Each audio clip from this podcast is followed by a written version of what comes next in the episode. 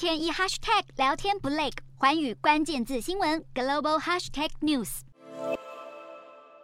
以色列迎来新政府，不过新总理已经是熟悉老面孔。尼坦雅胡会在二十九号率领联合政党宣誓就职。七十三岁的他这次回国，要展开破纪录的第六个总理任期。尼坦雅胡领导的政党集团在上个月大选彻底胜利，他所属的联合党现在敲定了最后两项协议，成功组建国家史上最向右靠拢的政府之一。这也掀起了国内外对于新政府在少数族群权利上的疑虑。新政府官员已经誓言会限制最高法院权力，还发表了反对同性恋的谈话，并且呼吁要允许商家行号能用宗教理由拒绝服务顾客。而且国会新通过的法案让尼坦雅胡的极右派盟友掌控国防部的高层职位，进而对约旦河西岸的犹太屯垦区握有庞大权力。而这个区域正是巴勒斯坦人争取建国的土地，这为以巴军事冲突的升级也再添担忧。